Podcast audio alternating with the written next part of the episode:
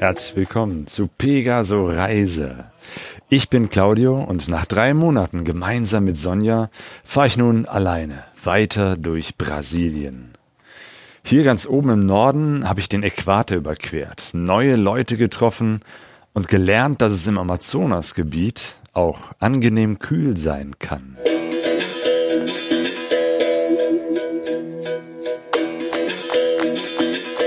Pegaso Reise.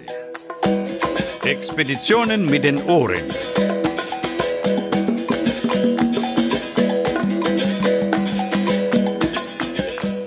Da draußen regnet es. Schon wieder. Gestern Morgen hat es schon mal geregnet. Da war das allerdings nur so ein leichter Fisselregen, aber viele graue Wolken, so dass ich auch erstmal äh, abgewartet habe und ich wusste, na, kommt da jetzt noch ein fetter Regenguss ähm, oder bleibt das jetzt nur so fisselig, dann kann ich ja losfahren. Letztendlich war das nach einer halben Stunde vorbei und deswegen hoffe ich jetzt auch mal, dass das nur so ein kurzer Schauer ist und dass ich dann ohne Regenklamotten fahren kann. Denn hier am Amazonasgebiet bei immer rund um die 30 Grad mit Gore-Tex-Klamotten fahren. Das macht wirklich keinen Spaß. Hm, andererseits will ich auch nicht nass werden, weil vor allem unten die Stiefel, wenn da das Wasser reinkommt, das geht so schnell nicht wieder raus. Und heute habe ich nicht so eine weite Strecke vor mir, rund 220, 230 Kilometer. Das heißt, ich muss mich jetzt nicht hetzen und kann erst mal so ein bisschen abwarten und nehme jetzt auch mal die Zeit, um einen Podcast aufzunehmen und mal wieder so ein bisschen zu erzählen, was los ist. Ähm, denn erstmal bin ich alleine unterwegs und das ist sehr schade. Sonjas Reise ist ja jetzt Ende Mai geendet und äh, sie ist mittlerweile sogar schon in Deutschland angekommen, kämpft noch mit dem Jetlag, weil sechs Stunden Unterschied, das ist ja schon eine ganze Menge nach Deutschland von hier aus. Aber äh, sonst geht's ihr gut ähm, und zum Haus geht's gut und äh, ja, eigentlich wäre ich sogar gerne mitgefahren, denn jetzt hänge ich so ein bisschen erstmal in der Luft, denn ähm, ich bin so ein bisschen ausgelaugt. Wir waren ja beide zum Schluss auch noch krank, ähm, sind beide mittlerweile wieder gesund, aber das hat doch ein bisschen auch auf die Laune gedrückt, äh, vor allem dieses äh, Rumhängen und jetzt nichts Großartiges unternehmen können. Und dazu kam noch, dass ich selbst jetzt auch erstmal noch in Manaus ein paar Dinge erledigen musste. Ähm, und dieses Festhängen irgendwo in der großen Stadt, wo es immer nur heiß ist, wo man eigentlich nur rausgeht, um sofort den Schatten zu suchen, wieder irgendwo reinzugehen, äh, ist auch nicht so toll. Ähm, ja, denn ich muss Sonjas Motorrad verkaufen. Ähm, und das geht natürlich mal wieder nicht so schnell und einfach, wie ich mir dachte. Ähm, genau, ich habe hier äh, auch einen Motorradfahrer getroffen, den mir schon ganz viele empfohlen haben, nämlich den Genghis. Der ist hier in der brasilianischen Motorradreiseszene eine Institution, denn Genghis lebt hier in Manaus und viele Reisen führen ja hier nach Manaus oder enden in Manaus. Und da ist er so ein Mensch, der viel koordiniert, viele Leute zusammenbringt. Früher hat er sogar ein Haus gehabt, wo er Menschen aufgenommen hat als Gäste. Ähm, das hat er mittlerweile nicht mehr, beziehungsweise ist vermietet. Äh, aber trotzdem, ähm, viele haben mir empfohlen, wenn du nach Manaus fährst, musst du unbedingt den Genghis treffen. Und das habe ich jetzt auch getan. Und der hilft mir jetzt auch, äh, das Motorrad zu verkaufen. Und der hat mich dann äh, zu einer Werkstatt gebracht, zu Bugatti Motors, einer Werkstatt und Gebrauchtmotorradhändler äh, ist das. Ähm, und die werden jetzt äh, versuchen, einen Käufer für so ein Motorrad zu finden. Und jetzt steht es erstmal da, weil ich muss ja sowieso äh, noch wieder zurück nach Manaus kommen. Denn meine Zeit alleine hier unterwegs zu sein, das ist erstmal seltsam, ist erstmal äh, was ganz was anderes und ja, erstmal auch ein bisschen traurig, weil ich doch sehr gerne mit Sonja zusammenreise. Ähm, ja, aber demnächst kommt ja mein Neffe vorbei. Da freue ich mich auch schon drauf, denn der hat schon, als sie die ganze Reise geplant haben, gesagt, dass er das auch interessant findet. Und äh, da sowieso jetzt demnächst seine Schule vorbei ist, ähm, ja, haben wir dann gesagt, dann komm doch einfach vorbei. Denn schon früh wusste ich, ich kann hier meinen Aufenthalt verlängern oder hoffte, dass ich das kann. So richtig äh, fest äh, war das auch nicht so. Es ist ganz viele Dinge sind äh, offen und ganz viele Dinge ergeben sich auch in der Reise. Und so hat es sich dann auch ergeben, dass auf jeden Fall der Theo, äh, mein Neffe, eben halt vorbeikommen kann und auch will. Und wir haben jetzt auch schon die Fahrkarte für ihn äh, besorgt und äh, ihn, ja, wir sind ja im Kontakt und äh, tauschen uns aus und geben ihm ganz viele Tipps, was er noch mitnehmen soll und muss und was er noch alles machen muss, Impfungen etc. Ähm, aber gleichzeitig im Hintergrund war ja noch die Geschichte, dass ich meinen Aufenthalt hier verlängern möchte. Denn es ist nämlich so, als deutscher Staatsbürger darf man eigentlich nur 90 Tage, drei Monate in Brasilien bleiben. Aber es gibt die Möglichkeit, das zu verlängern. Es gibt verschiedene Möglichkeiten. Und wie das immer so ist, gibt es auch verschiedene Tipps und verschiedene Menschen haben verschiedene Informationen und man weiß nie so ganz genau, was stimmt denn jetzt. So, eine Möglichkeit ist, ähm, in, äh, in dem Land, aus dem man kommt, in meinem Fall also Deutschland, im Generalkonsulat eine Visa-Verlängerung äh, zu beantragen oder überhaupt erstmal ein Visum. Eigentlich für diese 90 Tage braucht man kein Visum. Wenn man länger bleiben will, braucht man ein Visum. Das kann man beantragen. Das habe ich getan. Äh, das läuft online und äh, gleichzeitig muss man dann, äh, also man, man stellt da so einen Antrag, füllt da was aus, schickt es hin, ähm, muss allerdings dieses äh, Formular auch nochmal ausdrucken und ein Passfoto draufkleben und noch unterschreiben und das auch noch persönlich vorbeibringen oder schicken per Post an das Generalkonsulat in Frankfurt. Das habe ich auch gemacht und habe da nie eine Antwort bekommen. Also weder online noch auf meinen Brief hin. Und nach ein paar Wochen habe ich dann auch noch mal eine E-Mail hingeschickt und äh, da kam auch keine Antwort. Okay, die andere Möglichkeit ist, was man mir gesagt hat, man kann äh, bei der Policia Federal, das ist so die Bundespolizei, persönlich vorbeifahren und äh, da äh, sagen, ich hätte gerne Verlängerung, das habe ich getan, schon ganz am Anfang in Curitiba. Ähm, und da haben sie uns gesagt, äh, oder mir gesagt, dass man das machen kann. Allerdings erst einen Tag, nachdem diese 90 Tage abgelaufen sind. Ich war mir nicht ganz ehrlich, äh, nicht ganz äh, sicher, ob diese Information jetzt richtig ist. Habe sicherheitshalber, als wir in Brasilia waren, der Hauptstadt, dann nochmal bei der Bundespolizei, äh, bin ja vorbeigegangen, habe nochmal gefragt, guten Tag, ich bin hier äh, Claudia aus Deutschland, ich möchte was länger bleiben, geht das? Und auch dort hat man mir die Information gegeben, ja, am Tag, äh, an dem dein, dein, die 90 Tage vorbei sind, musst du nochmal hier vorbeikommen und dann erst kriegst du eine Verlängerung. Und jetzt hier in Manaus habe ich das auch nochmal getan bin wieder hingegangen, habe gesagt, guten Tag, wie sieht's aus? Und die haben mir gesagt, ja, ähm, das geht erst an dem Tag, wenn die 90 Tage vorbei sind. Und das ist der 1. Juni. Aber das ist dann keine offizielle Verlängerung, sondern ähm, das ist, ja, wie kann ich das jetzt beschreiben, in kurzen Worten, ähm, man muss, äh, also man hat dann sozusagen sein, seine 90 Tage schon überschritten, zahlt dafür äh, eine, eine, Strafe, weil es eine, eine Ordnungswidrigkeit ist und bekommt dann eine Frist von 60 Tagen, in dem man das Land verlassen muss. Ist also jetzt keine offizielle Verlängerung, sondern eigentlich nur eine, eine, eine Fristverlängerung, wenn man so will. Und genau das habe ich jetzt am 1. Juni getan, bin da hingegangen und äh, ja, musste jetzt 100 Reais äh, zahlen. Das sind jetzt 20 Euro umgerechnet, ein bisschen weniger. Aber zumindest habe ich jetzt schriftlich, dass ich dieses Land äh, verlassen soll, aber dafür eine Frist von 60 Tagen, also zwei Monaten habe. Und das ist ja völlig in Ordnung. Das ist auch die, der Zeitraum, in dem ich hier bleiben will. Also bis Mitte Juli möchte ich bleiben. Ähm, 17. Juli geht dann der Flug ähm, und dann werden äh, Theo, mein Neffe und ich wieder zurück nach Deutschland fliegen. Also von daher, das klappt. Aber war das eben halt erst am äh, so, so spät erst wirklich offiziell sein konnte, war das mit den ganzen Erfahrungen, die wir jetzt bisher gesammelt haben, mit der brasilianischen Bürokratie auch nochmal so ein, so ein Ding im Hinterkopf, wo ich äh, mir immer dachte, klappt das denn auch wirklich? Funktioniert das denn auch? Oder gibt es da noch irgendwelche Hürden, die sich auftun? Ich bin froh, dass jetzt diese Hürde auch äh, ja, erklommen ist und ich mit, mit diesem schriftlichen ähm, Ding, ähm, diesem Papier jetzt auch wirklich weiß, ich kann jetzt ganz legal noch bleiben in Brasilien und etwas länger bleiben. So, und als all diese Dinge erledigt waren ähm, in Manaus, war es höchste Zeit, diese Stadt wieder zu verlassen, weil, wie gesagt, mittlerweile ähm, große Städte, vor allem große Städte in den Tropen, ah, sind so ein Ding, wo ich wirklich langsam äh, nicht so lange bleiben möchte und froh bin, wenn ich dann auch das, die Stadt wieder verlassen kann und weiter reisen kann. Allerdings von Manaus aus gibt es ja nicht so viele Möglichkeiten, ähm, die Stadt zu verlassen. Ähm, und ich habe mich jetzt dafür zu entschieden, Richtung Norden zu fahren, denn ich muss ja ähm, wieder zurück, wieder nach Manaus, denn ähm, der Theo wird wieder auch, wird auch hier in Manaus ankommen. Das heißt, jetzt komplett Manaus wieder auf ein Schiff zum Beispiel zu verlassen oder eine Riesenrunde rauszumachen, wird auch keinen Sinn machen, weil ich muss ja hier wieder zurück, ähm, wenn der Theo kommt. Also habe ich geguckt auf die Karte und was interessant ist, ist, dass es ja oberhalb vom Bundesstaat Amazonas noch einen anderen Bundesstaat gibt, nämlich Roraima.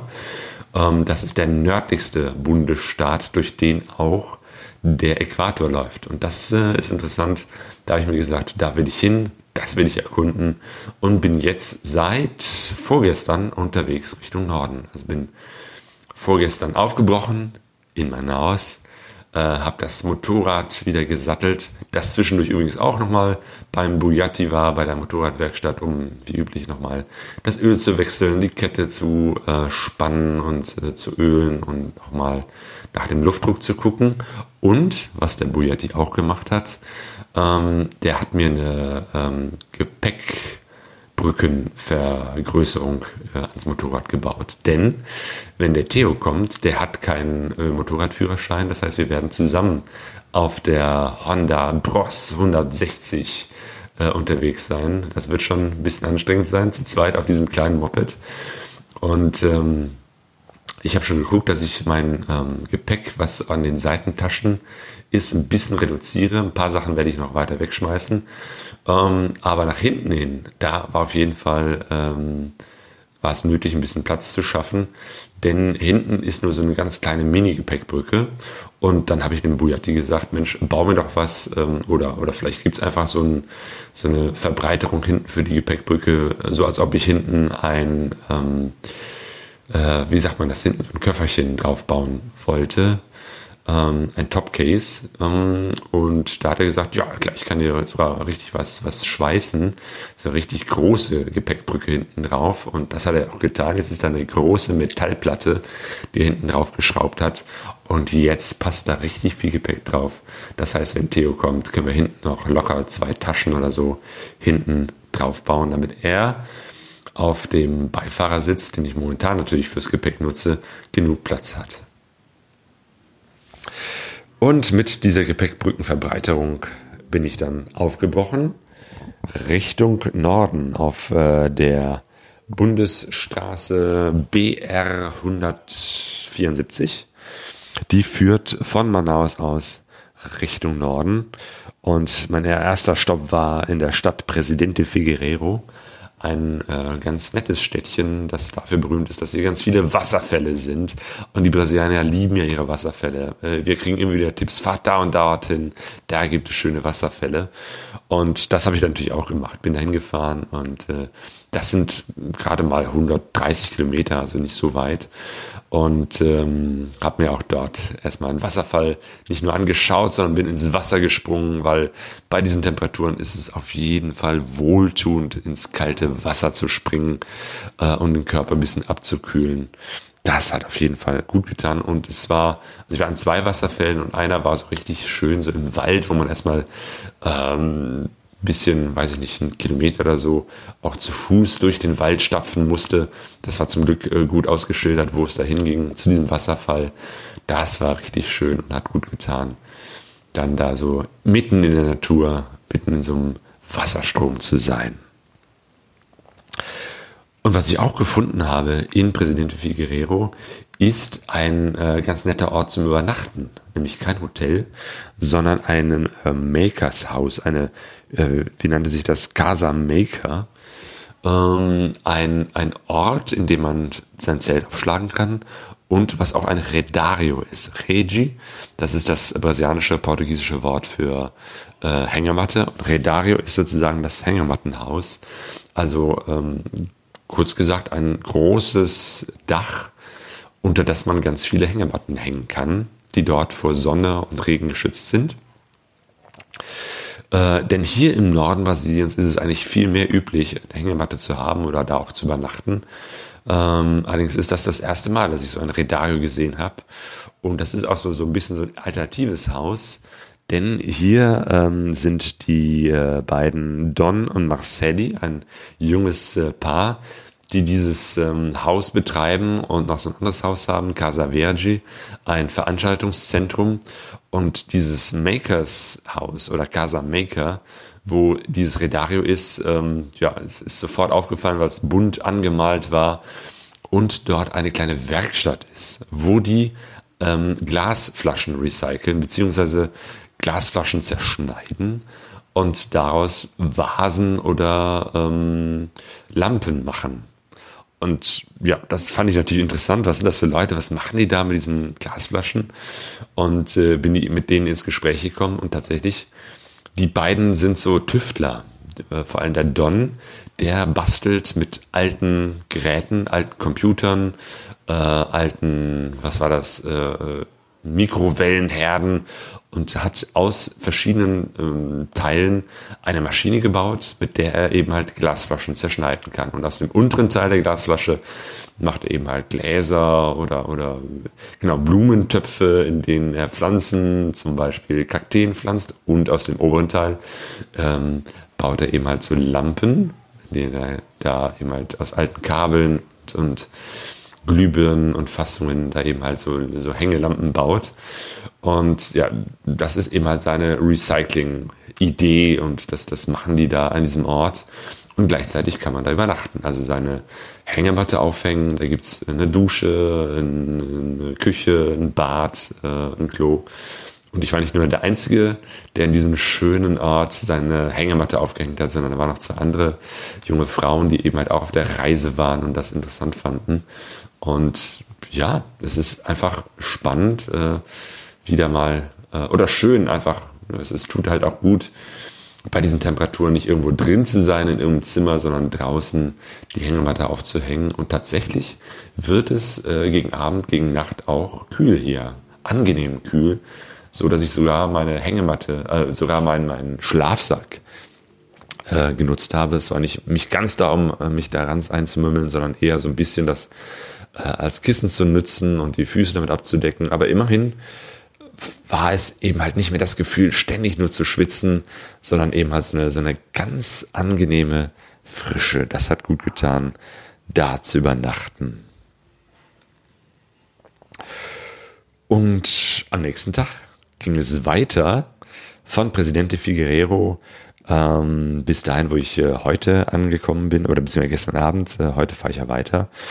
Ähm, und zwar war das eine etwas längere Strecke, oh, knappe 300 noch was Kilometer, denn es ging 120 Kilometer durch ein indigenen Reservat.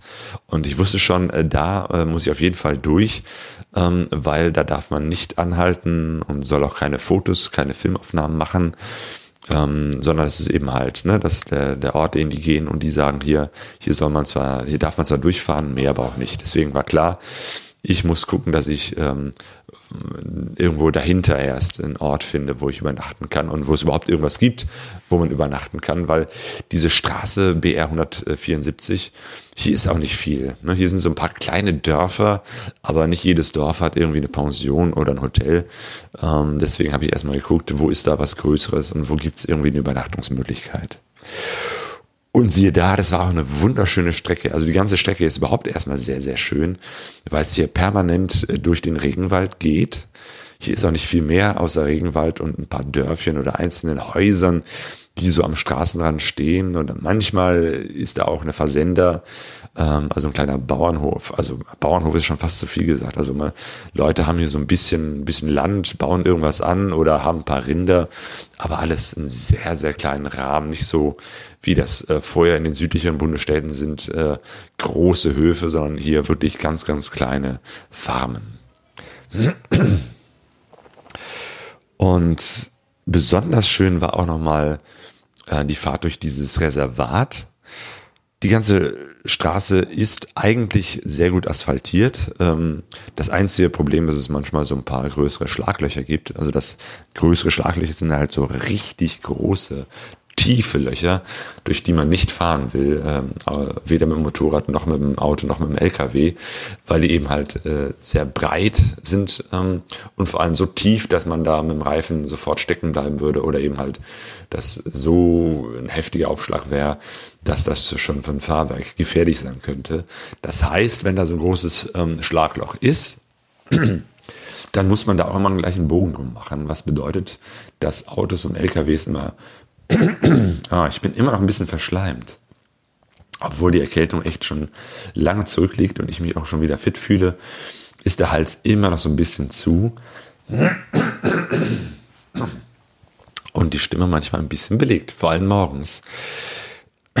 So, also, Gute Straße, zwischendurch ein paar äh, tiefe Schlaglöcher, die bedeuten, man muss ausweichen, im Zweifelsfall auch auf die Gegenfahrbahn. Weil die Spur, die, die Straße ist zweispurig. Das heißt, wenn da was ist, muss man gleich in die Gegenfahrbahn ausweichen. Zum Glück ist hier nicht viel Verkehr, aber wenn da so ein LKW ist, kann es immer mal passieren, dass der einem entgegen auf der eigenen Fahrbahn kommt, weil er einem einem Schlagloch ausweicht. Und ich muss natürlich auch immer gucken, ähm, ist da ein Schlagloch? Vor allem, wenn die Sonne scheint und mal von der Seite, von den Bäumen her so ein so Schatten ist. Man sieht nicht vom Weiten, da ist es schwarz, ist das jetzt einfach nur ein Schatten oder ist da ein Schlagloch oder ist das im Schatten ein Schlagloch? Das heißt, man, man muss abbremsen und gucken, dass man vielleicht eben einen großen Bogen drumherum macht. So, aber in diesem äh, Indigenreservat gab es dann auch Abschnitte, wo nicht nur große Schlaglöcher war, sondern tatsächlich der Asphalt endete und dann einfach nur Steine da waren. Und zwar sehr, sehr spitze Steine. Ich weiß gar nicht, wie ich das beschreiben soll. Ähm, also das, das sind im Prinzip wie Pflastersteine, aber gefühlt alle dreieckig. Also richtig spitze spitz, wo ich mir schon Sorgen gemacht habe, um meine Reifen da über diese Steine drüber zu hoppeln. Und rechts und links eben halt nur Wald, nur Regenwald. Also das heißt, man muss drüber. Äh, und dann geht's eben halt viel, viel langsamer. Und auch da sind manchmal LKWs unterwegs, die dann auch noch große Schlangenlinien fahren, weil sie dann auch wieder irgendwelchen äh, Schlaglöchern ausweichen. Und dann äh, sind die natürlich extrem langsam. Und ich äh, habe dann geguckt, dass ich dann irgendwie die überhole, soweit es geht, in dem Tempo, was ich fahren kann, gleichzeitig auch wieder darauf achten, dass ich nicht in so einem Schlagloch ende. Ähm, also das war ein bisschen tricky aber trotzdem sehr, sehr schön, weil eben halt eine, eine, wunderbare Landschaft. Manchmal zwischendurch waren da Seen rechts und links oder auch Flüsse, über die dann eine kleine Brücke führte. Und aus den Seen heraus ragten dann Bäume. Keine Ahnung, ob die immer da so sind oder ob das jetzt gerade ein bisschen Hochwasser ist. Auf jeden Fall eine wunder, wunderschöne Strecke, wo ich schon fast bedauere, dass ich da nicht fotografieren und filmen konnte. Andererseits respektiere ich das natürlich. Ähm, dass äh, die das nicht wollen und dann ist es auch okay, weil es ist ihr Land ähm, und dann habe ich mich natürlich an diese Regeln zu halten. Indigene selbst habe ich wenige getroffen. Es gab so einen Checkpoint ganz am Anfang, wo man durchgefahren ist und äh, am Ende, wo auch jemand saß und einfach geguckt hat und einmal auf der Straße zwischendurch saßen da Leute einfach auf der Straße, keine Ahnung. Die haben da auch äh, irgendwas geguckt oder gemacht, weiß nicht was. Ich bin natürlich langsam vorbeigefahren, ähm, aber sonst war auf dieser Straße, auf diesen 120 Kilometern nicht sehr viel los. Aber auf jeden Fall eine hochinteressante Ecke. Und ähm, als ich dann rausgefahren bin, ähm, genau, war erstmal da, ach ja, in dem Reservat selbst äh, ist auch die Grenze vom Bundesstaat Amazonien ähm, zum Bundesstaat Roraima. Ähm, das habe ich dann einfach gesehen, weil da die Schilder waren. Also war ich schon in Roraima, als ich rausfuhr. Und ein paar Kilometer weiter habe ich schon den Äquator überquert. Und das wäre mir gar nicht aufgefallen, wenn da nicht ein großes Schild wäre, dass hier der Äquator ist, der genaue Nullpunkt. Und ein kleines Monument oder, also ist schon groß, irgendwie so ein drei, vier Meter großer Fels äh, am Straßenrand äh, mit so einem großen äh, Stück, weiß ich gar nicht, Stück Holz, was so rausragt und so einer kleinen, so einem kleinen Mauerchen, das sagt, dass hier genau der Punkt Null ist. Und da musste ich natürlich anhalten, mich davor stellen, das Motorrad positionieren und Fotos machen, zu sagen, hey, ich habe den Äquator überquert. Und während ich da so stand, äh, kam noch ein anderer Motorradfahrer, der natürlich auch angehalten hat, um Fotos zu machen. Wir haben uns kurz unterhalten.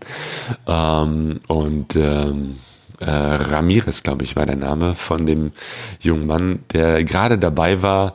Ähm, er kommt auch hier aus der Gegend. Ähm, und der mir jetzt, genau, also er kommt, glaube ich, auch aus Boa Vista, dem, dem Ort, wo ich heute hinfahre, der, der Hauptstadt von Roraima, äh, dem, dem, diesem Bundesstaat. Und der hatte gerade sich in Manaus ein neues Motorrad gekauft. Und das hat er gerade zurück nach Hause gefahren. Deswegen war er ein bisschen in Eile, weil von dort aus, von dem Punkt, äh, dem Äquator bis, bis Boa Vista ist echt noch richtig weit. Und er hatte sich gerade eine gebrauchte äh, Yamaha Tenere 1200, also wirklich ein großes äh, Moped gekauft. Ähm, gut, ne, wir haben uns natürlich gegenseitig nochmal fotografiert, ein Selfie gemacht und äh, äh, Kontaktdaten ausgetauscht und dann ist er auch schon weiter äh, gefahren und ich habe noch ein bisschen weiter fotografiert. Oh, denn von dort aus war es für mich nur noch, was war das, irgendwie 100 Kilometer oder so, äh, bis zu dem Punkt, ähm, wo ich übernachtet habe. Genau, Rorainopolis heißt der Ort hier. Ja, habe noch ein paar Fotos gemacht äh, an diesen großen Felsstein, ähm, aus dem dieses, diese, so, ein, so ein Holzteilrad, ehrlich gesagt, für mich sieht das aus wie ein großer ähm, Steinpenis, aus dem ein ähm, Hockeyschläger ragt. Also keine Ahnung, was die beiden, äh, was die Menschen, die sich äh, dieses, dieses Kunstwerk oder, oder diesen Punkt äh, da ähm, aufgestellt haben, was die sich dabei gedacht haben, dass das Ding aussieht wie ein äh, großer Felspenis mit einem Hockeyschläger. Aber ja, ein, ein seltsames Monument. Äh, und ich habe davor ein paar nette Fotos gemacht, um zu dokumentieren, dass ich über den Äquator hinausgefahren bin. Und dann ging es weiter nach Rorainopolis, auch ein ganz kleines Städtchen hier. Ähm, hab nach längerem Suchen, es ist nämlich Wochenende, Samstag, genau, es war Samstagabend, ähm, jetzt mittlerweile schon Sonntagmorgen. Äh, und da waren einige Hotels schon belegt, aber habe eben halt so ein kleines Hotel gefunden, wo ich jetzt auch hier mein, meine Motorrad abstellen konnte, meine Klamotten ins Zimmer getragen habe und gut geschlafen habe. Und jetzt am Sonntagmorgen abwarte, dass der Regen vorbei ist, beziehungsweise es klingt auch nicht mehr nach Regen und werde jetzt wieder die Klamotten aufs Motorrad packen und weiterfahren nach Boa Vista.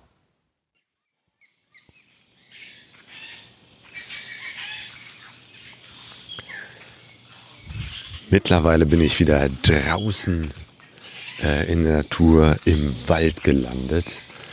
Ähm, ja, wie kann ich das beschreiben? Das ist jetzt nicht mehr so klassischer Regenwald, ähm, sondern eher so Cerrado, also so ein bisschen steppenartiger. Ähm, allerdings hier, wo ich jetzt bin, sind viele Palmen. Ähm, normale Kokospalmen und äh, die Palmen, die diesen Acai, diese Früchte, diese Beeren tragen. Ähm, und ganz viele andere Bäume, Mangobäume und irgendwelche Früchte sind hier, die ich gar nicht kenne. Ähm, ja, wir machen hier einen kleinen Ausflug. Ich bin unterwegs mit dem Eriko und seiner Frau Parisier. Und den Eriko hab ich, haben wir kennengelernt, noch als wir auf der Fähre waren. Äh, auf dem Schiff von Belém nach Manaus war auch einer von denen, äh, die äh, ebenfalls mit dem Motorrad da waren. Ähm, ja, wir haben uns da kurz ausgetauscht. Und er sagte, er fährt nach Boa Vista und falls wir da sind äh, oder ich dann da bin, äh, kann ich mich bei ihm melden. Und genau das habe ich getan.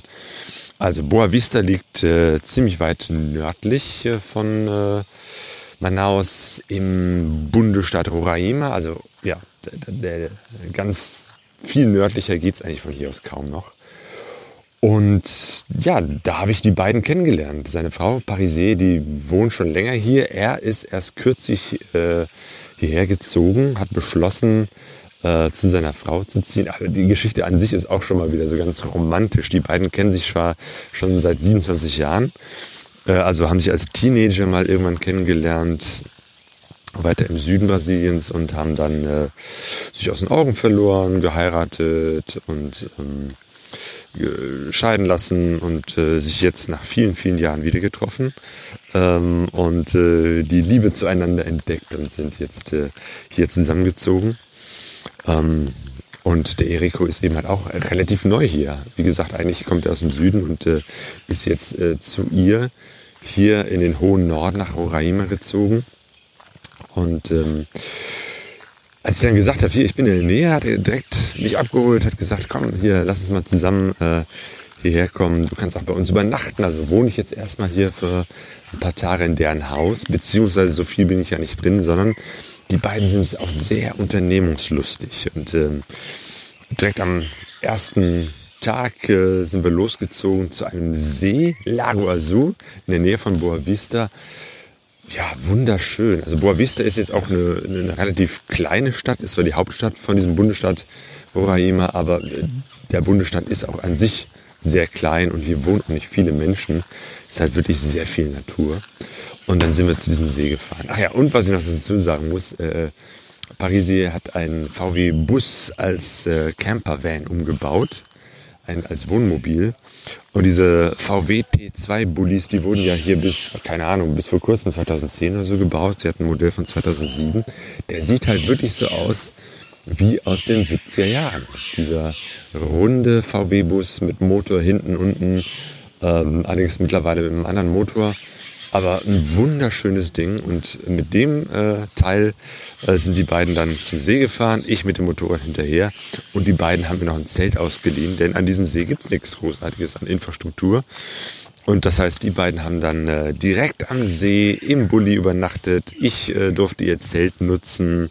Wir haben einfach ein paar Steine zusammengeschoben, ein bisschen äh, Holzkohle dabei gehabt und haben da gegrillt. Ah, es war herrlich. Also es hat, tut mir jetzt richtig gut, zum einen mit, mit Leuten unterwegs zu sein und zum anderen eben halt äh, wieder in der Natur zu sein, zu campen. Also da, da haben wir uns echt gefunden. Die beiden haben auch einen totalen Spaß daran, raus in die Natur zu fahren.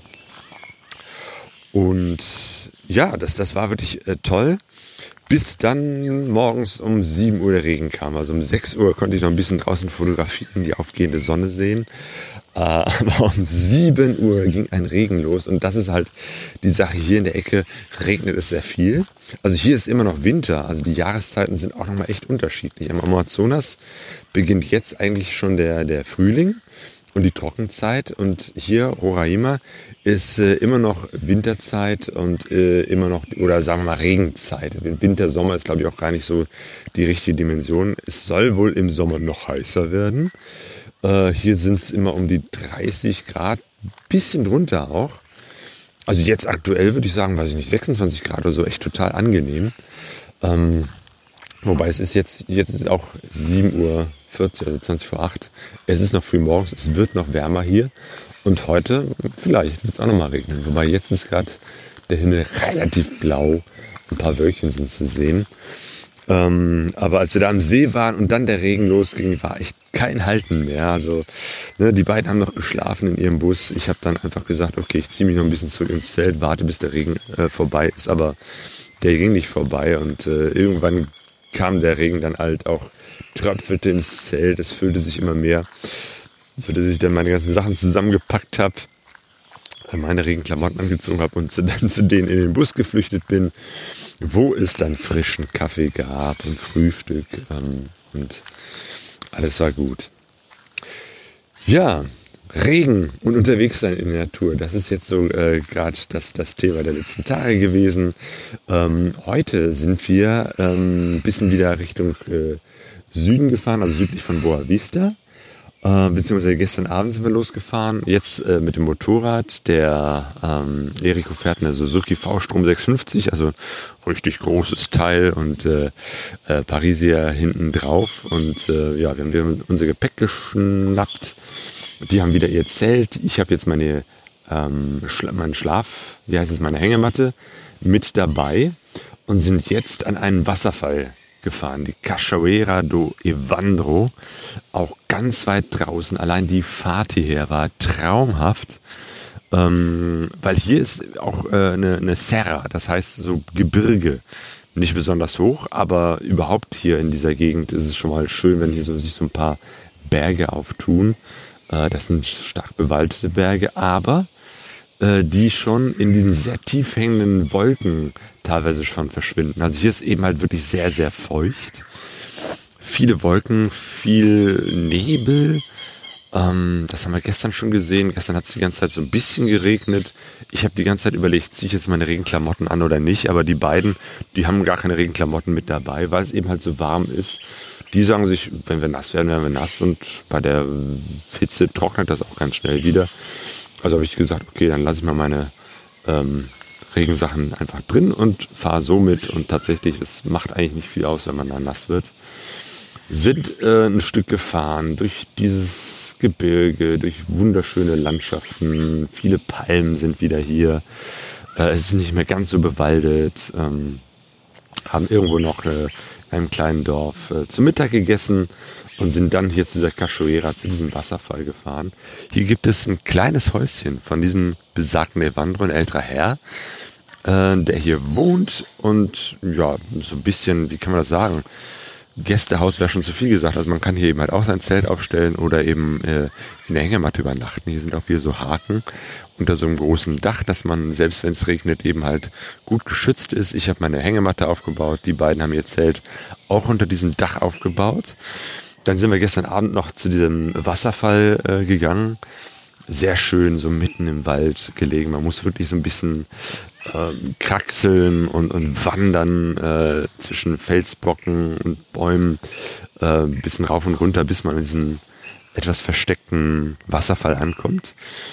Ähm, leider ist die Strömung hier sehr, sehr stark. Es hat wohl viel zu viel geregnet in letzter Zeit. dass jetzt so richtig schön schwimmen gehen kann man da nicht, aber Eriko ist trotzdem mal reingesprungen ins Wasser und wir haben die Füße reingehalten in dieses kühle Nass, was auch sehr erfrischend ist. Und äh, sind gestern Abend dann noch ein bisschen raus äh, in so ein nächstes Dorf gefahren, um da noch eine Kleinigkeit zu Abend zu essen.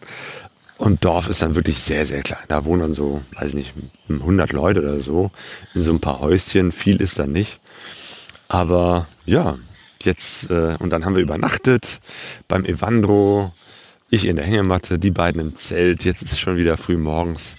Hier äh, sind ein paar Hühnchen überall unterwegs. Man hört alle möglichen Vögel, Zikaden und Tiere hier in den Bäumen nebenan.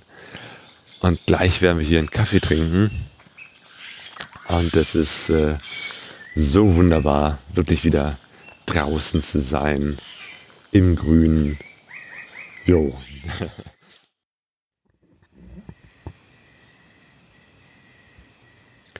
Ich weiß nicht, ob auf der Aufnahme jetzt das Grillenzirpen im Hintergrund zu hören ist.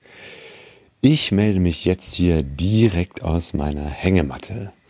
Und äh, wir sind jetzt mit den beiden Motorrädern, also die, die Parisia, der Eriko auf ihrer Suzuki und ich mit meiner Honda gemeinsam weitergefahren. Und zwar letztes Mal äh, habe ich ja berichtet, da waren wir südlich von Boa Vista, jetzt sind wir äh, 200 Kilometer nördlich von Boa Vista. Also kommen immer weiter näher dem, dem äh, nördlichsten Punkt von Brasilien. Also irgendwann geht's nicht mehr dann ist man eben halt in, in äh, Venezuela. Also wir sind sehr, sehr weit hoch in den Norden gefahren und sind jetzt in Tepeking.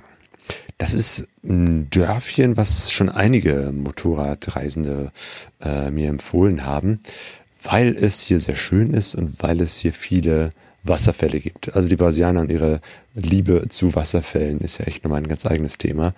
Und ähm, deswegen hat Paris ja auch gesagt, hier lass uns mal nach Tepeking fahren. Und äh, tatsächlich, allein wieder die Fahrt hierher war wunderschön. Es ist hier sehr äh, hügelig, für brasilianische Verhältnisse richtig bergig. Also man sieht Berge hier und wir sind jetzt hier, dieser Ort liegt auch circa 1600 äh, Meter über Meeresspiegel. Das heißt, hier ist es auch angenehm kühl. Das gefällt mir als Deutscher natürlich besonders gut. Die Leute hier fort finden es irgendwie ein bisschen zu kühl.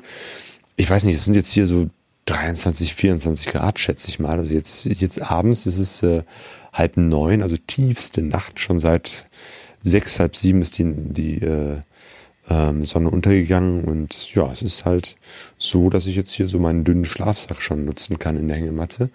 Also ich schwitze nicht permanent und das finde ich schon sehr, sehr gut. Aber auch tagsüber ist es ganz angenehm, ähm, kühl. Natürlich, klar, wenn die Sonne scheint, wird es schon sehr warm, aber eben halt so, dass man es gut aushalten kann. Es regnet hier hin und wieder, aber es ist zum Glück nur so ein leichter Fisselregen, den man gut aushalten kann. Und ja, wir haben hier einen ähm, Ort gefunden, einen Campingplatz. Hier gibt es interessanterweise einige Campingplätze. Also der Ort ist schon sehr touristisch erschlossen. Also hier gibt es Hotels, Posadas und auch mehrere Orte so zum Campen äh, und Redarius, ähm, also diese überdachten Orte, wo man seine Hängematte aufhängen kann. Das ist also hier durchaus üblich.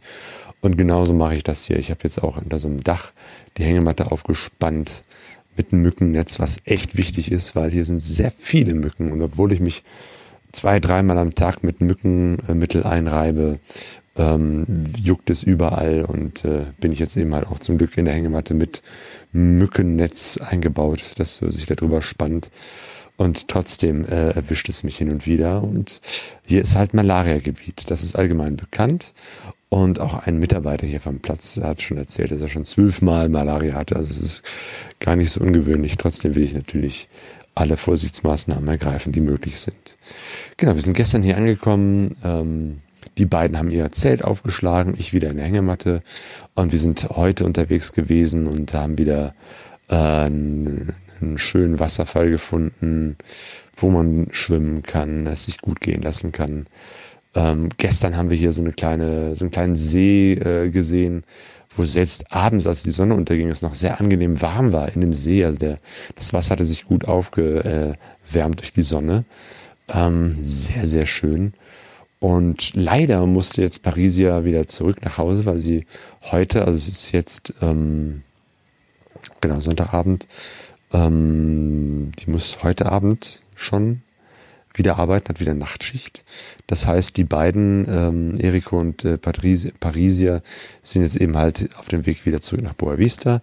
Ich bin hier geblieben, weil ich gesagt habe, der Ort ist so schön, ich will weiter hier bleiben und vielleicht kommt der Eriko auch wieder zurück, weil der hat auch Lust, hier weiter Motorrad zu fahren, weiter die, die Ecke hier zu erkunden. Das ist ja auch für ihn alles relativ neu hier. Also es macht schon großen Spaß und es bedeutet auch viel Offroad fahren, denn ähm, bis in die Nähe von Teppiking führt auf jeden Fall eine gut asphaltierte, nee, eine asphaltierte Straße. Gut asphaltiert ist es nicht mehr. Also hier gibt es immer wieder Abschnitte mit großen Schlaglöchern, äh, wo man wirklich die äh, großflächig umfahren muss, manchmal ganz viele hintereinander, wo man sich echt überlegen muss, wie fahre ich hier, äh, welche Linie ist jetzt die beste, um hier durchzukommen, ohne in so ein tiefes Loch reinzufahren, weil äh, die sind äh, eben halt nicht nur breit, sondern auch extrem tief. Also 30, 40 Zentimeter und tiefer ist hier nicht unüblich. Das heißt, wenn man da einmal dem Reifen hängen bleibt, äh, weiß man nicht, ob man wieder rauskommt oder ob die Felge das überlebt. Also das ist schon echt heftig und äh, die letzten Kilometer sind dann auch Offroad und Offroad heißt dann auch wirklich Lehmpiste, Sand, ähm, auch da wieder Löcher, ausgewaschene Ecken, wo man ähm, ja ganz unterschiedlich durchfahren kann. Mal schneller, mal langsamer und mal tastet man sich irgendwie hier ähm, dadurch. Aber ja, auch das ist ja auch schön und spannend und, und macht Spaß. Und äh, die einzelnen Wasserfälle oder Orte, wo man hinfahren kann, sind natürlich auch immer jeweils irgendwo sehr schlecht erreichbar. Das heißt, man fährt irgendwo hin ein Stück, ähm, parkt dann das Motorrad und dann geht's die letzten Meter zu Fuß, meistens irgendwo durch den Wald, irgendeine Schlucht runter oder rauf und Manchmal ist das irgendwie beschildert mit ein paar weißen Punkten oder man sieht, da ist so ein richtiger Trampelpfad, wo man lang kann. Ähm, und obwohl das alles hier touristisch gut erschlossen ist, sind wir ziemlich mit wenigen Leuten unterwegs. Also teilweise sind wir ganz alleine irgendwo oder auch hier auf dem Platz. Jetzt haben eben halt am Wochenende ein paar Leute hier noch äh, gecampt oder in Hängematten übernachtet. Aber jetzt Sonntagabend sind die alle schon weg. Und es ist halt sehr wenig los hier, ähm, weil die Leute sagen, es ist halt Winterzeit, es ist Regenzeit und da sind wenig Leute unterwegs, da wollen die Leute nicht raus in die Natur. Äh, in der Sommerzeit, die eher ab Juli, August losgeht, da ist deutlich mehr los. Also ja, zum Glück bin ich jetzt hier aus meiner Perspektive in der richtigen Jahreszeit unterwegs, nämlich da, wo es nicht so heiß ist und wo wenig Menschen unterwegs sind oder nicht so viele. Das heißt, man kann selbst an so einem touristischen Ort wie Peking sein, ohne dass es so direkt überlaufen ist. Das ist ganz angenehm hier. Jo, ja, wie gesagt, äh, ich guck mal, ich bin mit Erik, Eriko im äh, Kontakt. Vielleicht kommt er sogar schon morgen wieder äh, zurückgefahren mit dem Motorrad. Ähm, auf jeden Fall werde ich morgen hier weiter die Gegend erkunden. Ähm, und ja, jetzt erstmal mich hier in der Hängematte ausruhen. Ich habe zum Glück ja meinen ganz dünnen Schlafsack hier, den brauche ich auch. Und schaukel mich dann hier in den Schlaf.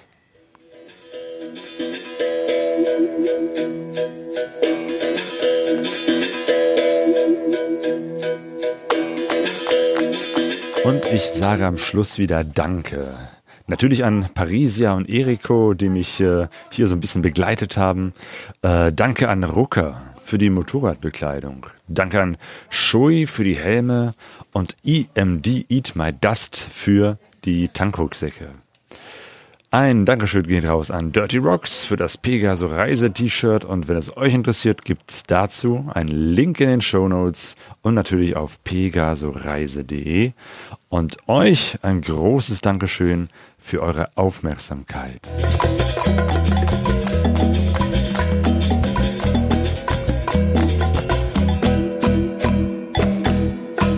Pegaso Reise